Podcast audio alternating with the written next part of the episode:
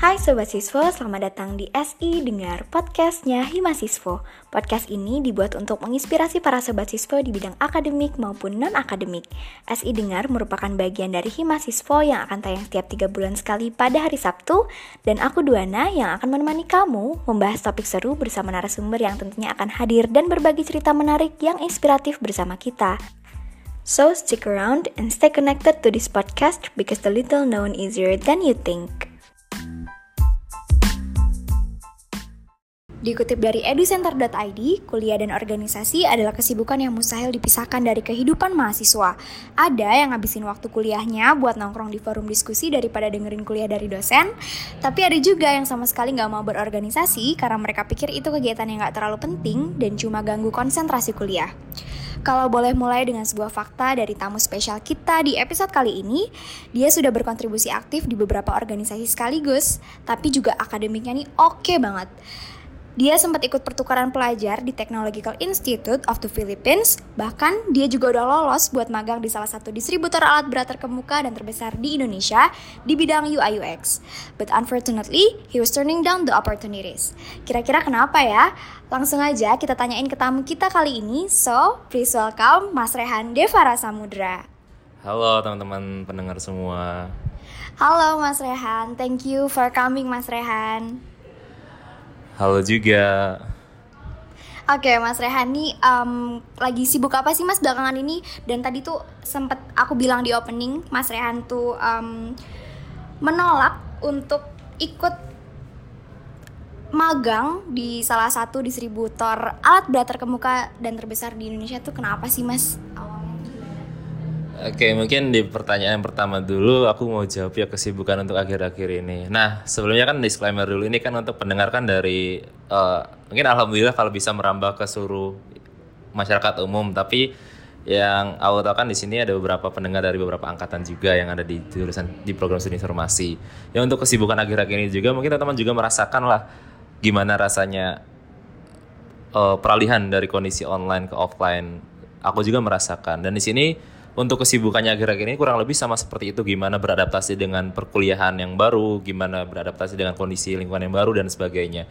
Nah selain itu juga sebelumnya juga untuk kesibukannya itu adalah terkait berorganisasi ber, berakademik. Jadi kurang lebih uh, saya juga mengedepankan terkait akademik dan juga mengedepankan organisasi. Nah mungkin nanti akan diceritakan di lain uh, waktu ya untuk hal ini dan tadi juga ditanyakan kenapa sih dari aku itu sendiri menolak terkait program magang itu yang mana mungkin teman-teman juga pasti beberapa ada teman yang tahu itu mungkin perusahaan yang cukup besar kalau bisa dibilang ya. Nah untuk menjawab hal tersebut itu mungkin di sini aku pengen kasih tahu dulu pertama uh, di sini kan aku sendiri diberikan amanah oleh teman-teman semua dari Sintormasi untuk menjadi ketua di Himasiswo dan dari sisi beberapa bulan yang lalu juga aku mencoba untuk mendaftar di program kamus mereka di salah satu bidang yang mungkin aku inginin yaitu UX. UX mungkin sedikit ceritakan adalah salah satu program atau mata kuliah yang emang mendesain atau merancang suatu intermuka di aplikasi. Ya mungkin sedikit cerita ya. Kalau teman-teman di sini kan pasti melihat aplikasi Gojek itu kan ada peletakan posisi maupun tombol ada yang di bawah maupun di atas. Nah itu kan ada hal ataupun ada urgensi kenapa tombol itu taruh di bawah, tombol taruh di atas. Yang mana kalau dilihat sendiri kan untuk jempol kita sendiri kan lebih mudah untuk menjangkau di bagian bawah itu sendiri. Jadi kurang lebih UX itu seperti itu. Nah kenapa aku sendiri menolak ya untuk hal tersebut itu sendiri karena aku paham di sini kondisinya aku mengemban amanah dan tidak bisa melepaskan hal tersebut. Jadi aku lebih mengorbankan program magang tersebut dibanding amanah yang ada saat ini. Lebih baik uh, aku mengembangkan yang ada saat ini daripada mengorbankan yang ada pada saat ini. Kurang lebih seperti itu sih. Jadi lebih ke arah aku memprioritaskan apa yang penting bagi teman-temanku dan apa yang lebih urgensitas bagi diriku sendiri yaitu uh, jabatan ataupun amanah yang diberikan teman-teman di awal sendiri. Oke mas, untuk sekarang organisasi yang Mas Rehan Devar ikutin itu cuma Himasiswa aja atau ada yang lain nih mas? Oke, untuk yang sekarang kebetulan ya, bukan kebetulan sih emang komitmen itu lebih fokus ke Himasiswa itu sendiri. Jadi uh, kenapa aku pengen fokus ke Himasiswa sendiri karena lebih baik lagi ke waktu ya untuk uh, mengemban ataupun memiliki tugas tersebut kan kita harus memprioritaskan waktu di mana kita nggak tahu ada urgensi apa ataupun sesuatu yang dadakan. Nah maka itu untuk di akhir-akhir ini maupun tahun ini aku lebih ngeluangin waktu untuk memprioritaskan di mahasiswa itu sendiri. Nah mungkin jika ada pertanyaan terkait kira-kira organisasi apa saja mungkin pernah diikuti sebelumnya itu banyak kalau bisa dibilang karena uh, itu bisa dibilang apa ya waktunya kita semua untuk uh, mengeksplor atau keluar dari zona, zona nyaman kalau aku sendiri di organisasi-organisasi sebelumnya ada organisasi ISEC yang ada di UPN sendiri, ada di Indonesia juga ikut saya ikuti, terus juga Google GDSC atau Google Developer Student Club dan mungkin saya juga mengikuti ke beberapa kepanitiaan di luar kampus. Mungkin seperti itu. Oke, Mas Rehan Devara ini sangat-sangat sibuk ya Mas ya. Aku perhatiin karena Mas Devara kurang lebih dulu itu sempat mengikuti uh, empat ya atau lima ya Mas tadi ya. Tadi mahasiswa juga saya ikut, ASEC UPN, ASEC Indonesia, dan GDSC. Berarti empat. Oke, ada empat nih. Oke, gini deh mas. Kalau menurut Mas Rehan nih, lebih penting organisasi atau akademik sih? Secara kan Mas Divara tadi ngelepas untuk um, program magang untuk lebih fokus ke Himasispo. Mas Divara juga bilang kalau um, urgensinya dilihat dulu kan um, Mas Divara lebih menyam, menyampingkan um, masalah pribadi Mas Divara gitu loh. Kayak menurut Mas Divara nih um, lebih penting organisasi atau akademik gitu? Oke oke. Bagus juga pertanyaannya ya. Jadi gini kalau dari aku sendiri ya uh, sebelumnya kita coba telaah dulu gitu loh kalau akademik itu apa, organisasi apa itu. Nah, kalau akademik menurutku pribadi itu adalah mengedepankan terkait ya ilmu-ilmu yang pasti dan memang sudah pasti gitu loh. Kita bisa ngikutin kapan aja dan sudah dijadwalkan. Dan lebih ke arah pemahaman individu. Sedangkan kalau organisasi, mungkin teman-teman di sini juga ada yang mengikuti beberapa organisasi, mungkin yang sebelumnya di SMA mengikuti OSIS ataupun MPK, itu pasti sedikit mengerti, yaitu lebih mengedepankan kerjasama dan pemahaman maupun tujuan bersama. Nah kalau aku bilang di sini kita nggak bisa ngebandingin satu sama lain karena hal tersebut tuh saling beriringan. Jadi daripada kita bandingkan lebih baik kita sandingkan untuk kedua hal tersebut. Mungkin ada contoh ya. Kalau aku tuh lebih ke arah uh, gimana caranya yang aku pelajarin itu bisa diterapin di Himasiswa atau organisasi yang aku jalani saat ini. Mungkin salah satu aku ambil contoh mata kuliah. Mata kuliah ada mata kuliah yang aku pelajarin tuh uh, terkait hmm, apa ya?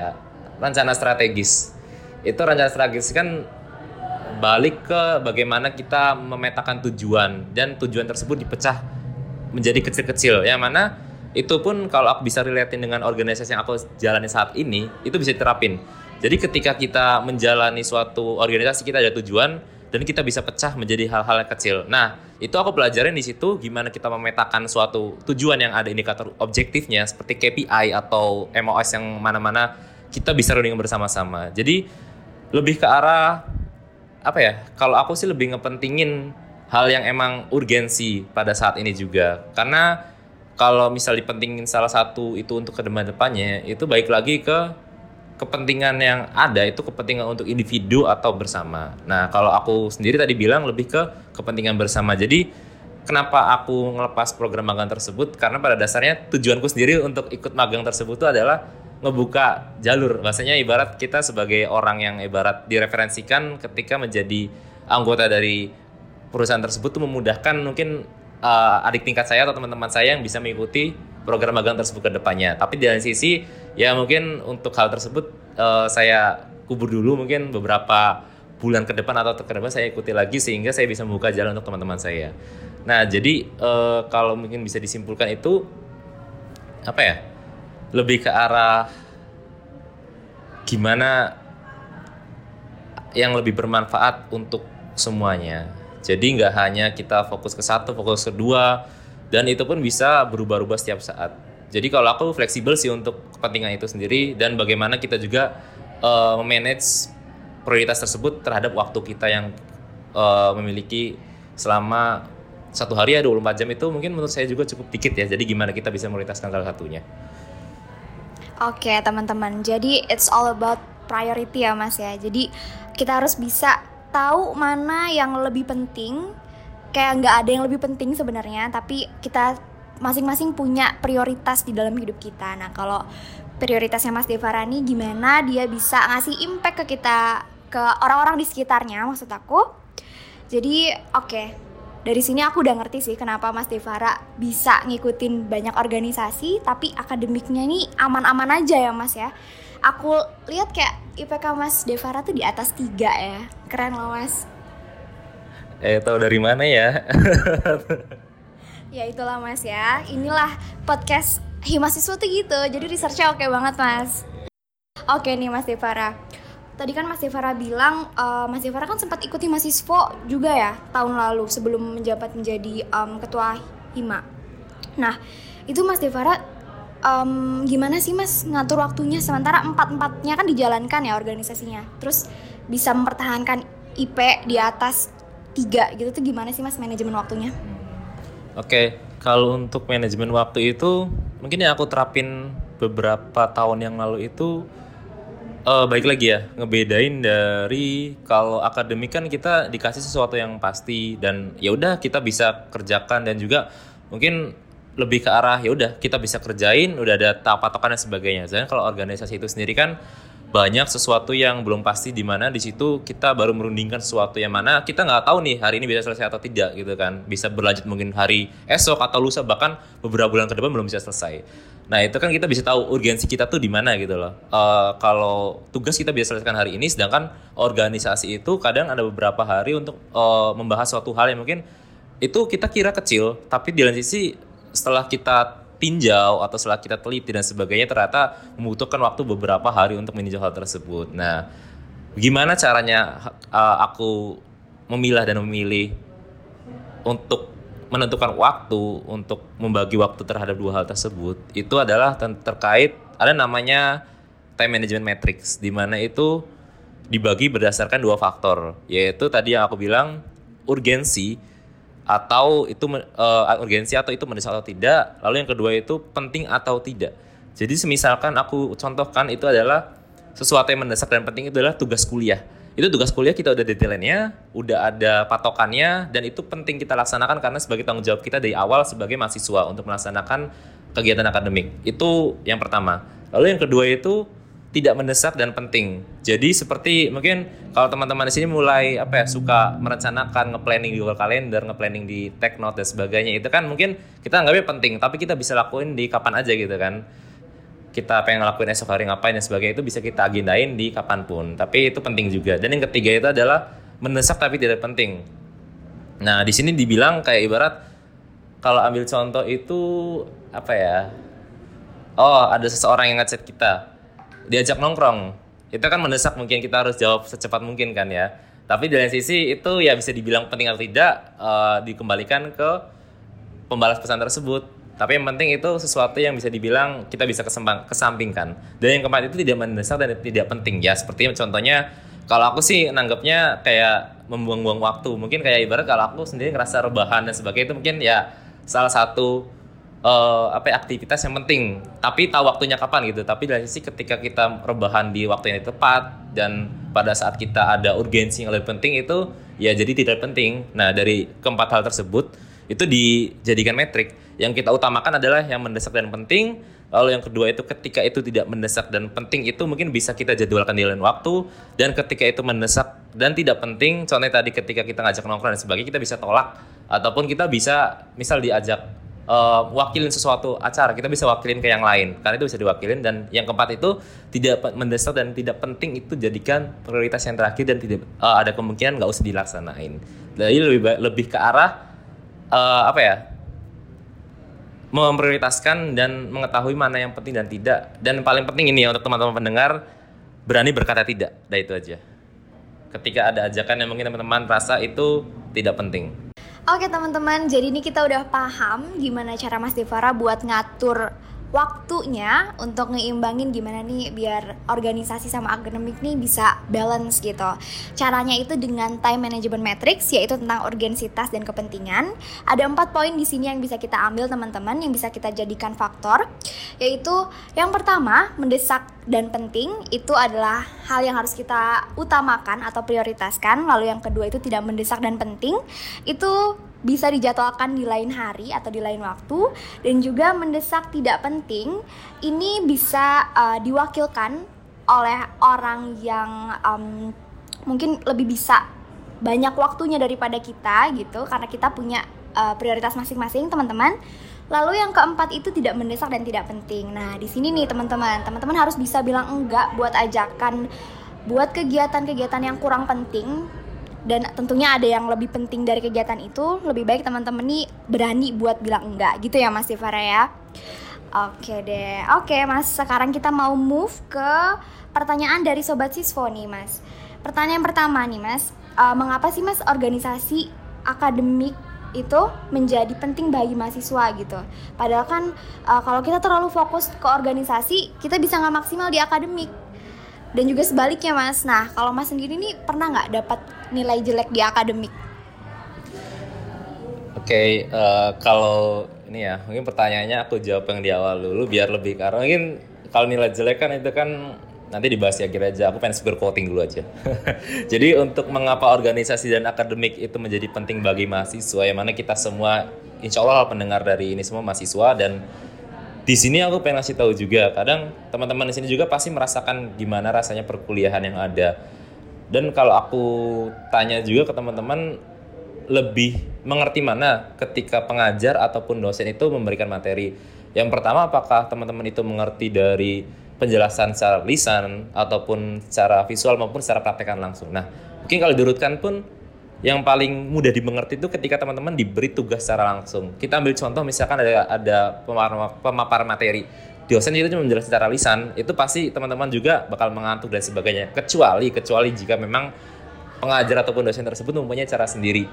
Lalu yang kedua ketika pengajar atau dosen tersebut mempunyai visual, itu pasti lebih menarik kan teman-teman semua karena kita ada yang sesuatu yang kita lihat dan ibarat eh, nggak hanya indera pendengar kita juga yang bekerja tapi indera uh, penglihatan kita juga bekerja jadi lebih apa ya lebih gampang dimengerti dan yang terakhir itu adalah kita uh, bekerja secara langsung atau menerapkan dari apa yang diajarkan oleh pengajar tersebut itu membuat semua yang kita lakuin itu bekerja indranya nah hal tersebut itu menjadi salah satu opsi ketika kita sebagai mahasiswa yang belajar secara akademik tapi tidak mempunyai hal untuk tempat tempat untuk mempraktekkan sesuatu yang kita pelajari tersebut. Nah, ada salah satu tempat yaitu organisasi. Di sini organisasi menjadi ladang ataupun rumpun ataupun tempat untuk kita menerapkan hal yang kita pelajari di akademik tadi. Makanya aku balik tadi ke yang aku jelasin di awal itu adalah contohnya seperti Renstra. Renstra itu yang kita pelajarin di akademik. Gimana kita memetakan tujuan dan sebagainya.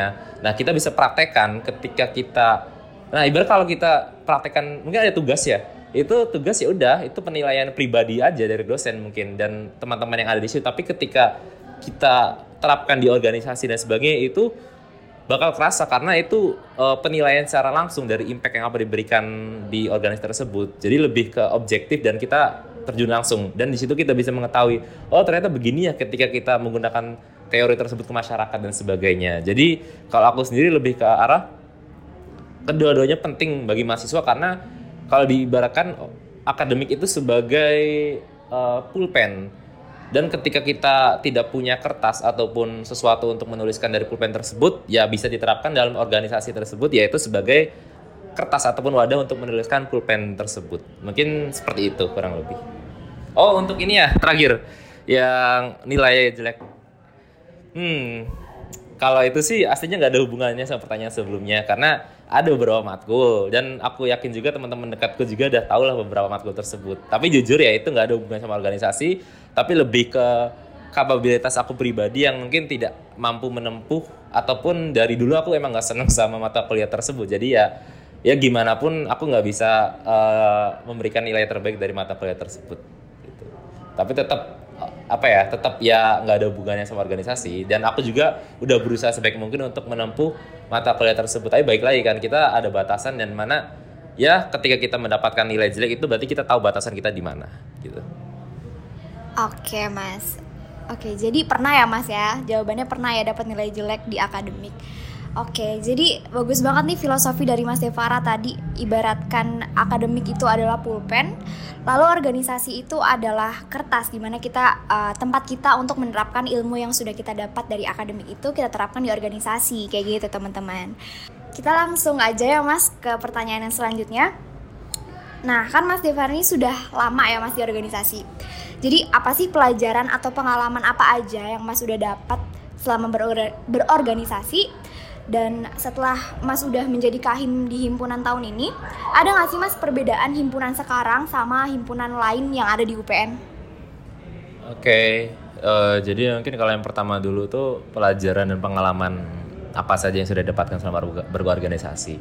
Ya aku yakin juga teman-teman pendengar juga beberapa merasakan ya uh, gimana rasanya berorganisasi bekerja sama dengan tim. Cuma kalau aku di sini pengen ngasih tahu dari pengalamanku di awal juga. Jadi ya kita organisasi kan pasti dimulai dari bawah ataupun nol dulu di mana aku dulu di staff terus naik ke bagian ada beberapa bagian lalu naik ke sebagai ketua. Dan kalau aku bandingkan itu uh, dari awal itu pertama kali aku gabung organisasi itu aku lebih ke arah belajar bagaimana caranya beradaptasi dengan kondisi yang ada. Mungkin itu sesuatu yang bisa dibilang bener-bener zona luar di luar zona nyamanku karena jujur aku selama SMA SMP itu belum pernah bergabung organisasi dan di mana perkuliahan ini aku pengen gabung benar-benar gabung organisasi. Nah ujung-ujungnya uh, banyak yang aku ikutin kan jadinya. Dan di situ aku banyak belajar hal yaitu yang pertama tadi terkait gimana kita beradaptasi dengan sesuatu yang baru. Nah setelah beradaptasi kita mengenali teman-teman kondisi yang ada di sekitar organisasi tersebut. Lalu di tahun kedua saya coba untuk belajar bagaimana caranya uh, apa ya memulai kembali ataupun belajar kembali dari apa yang saya pelajari tersebut dan mengembangkan sehingga mungkin uh, ada beberapa impact yang saya berikan tapi tidak secara menyeluruh karena pada dasarnya saya uh, tidak berada di posisi atas yaitu di middle.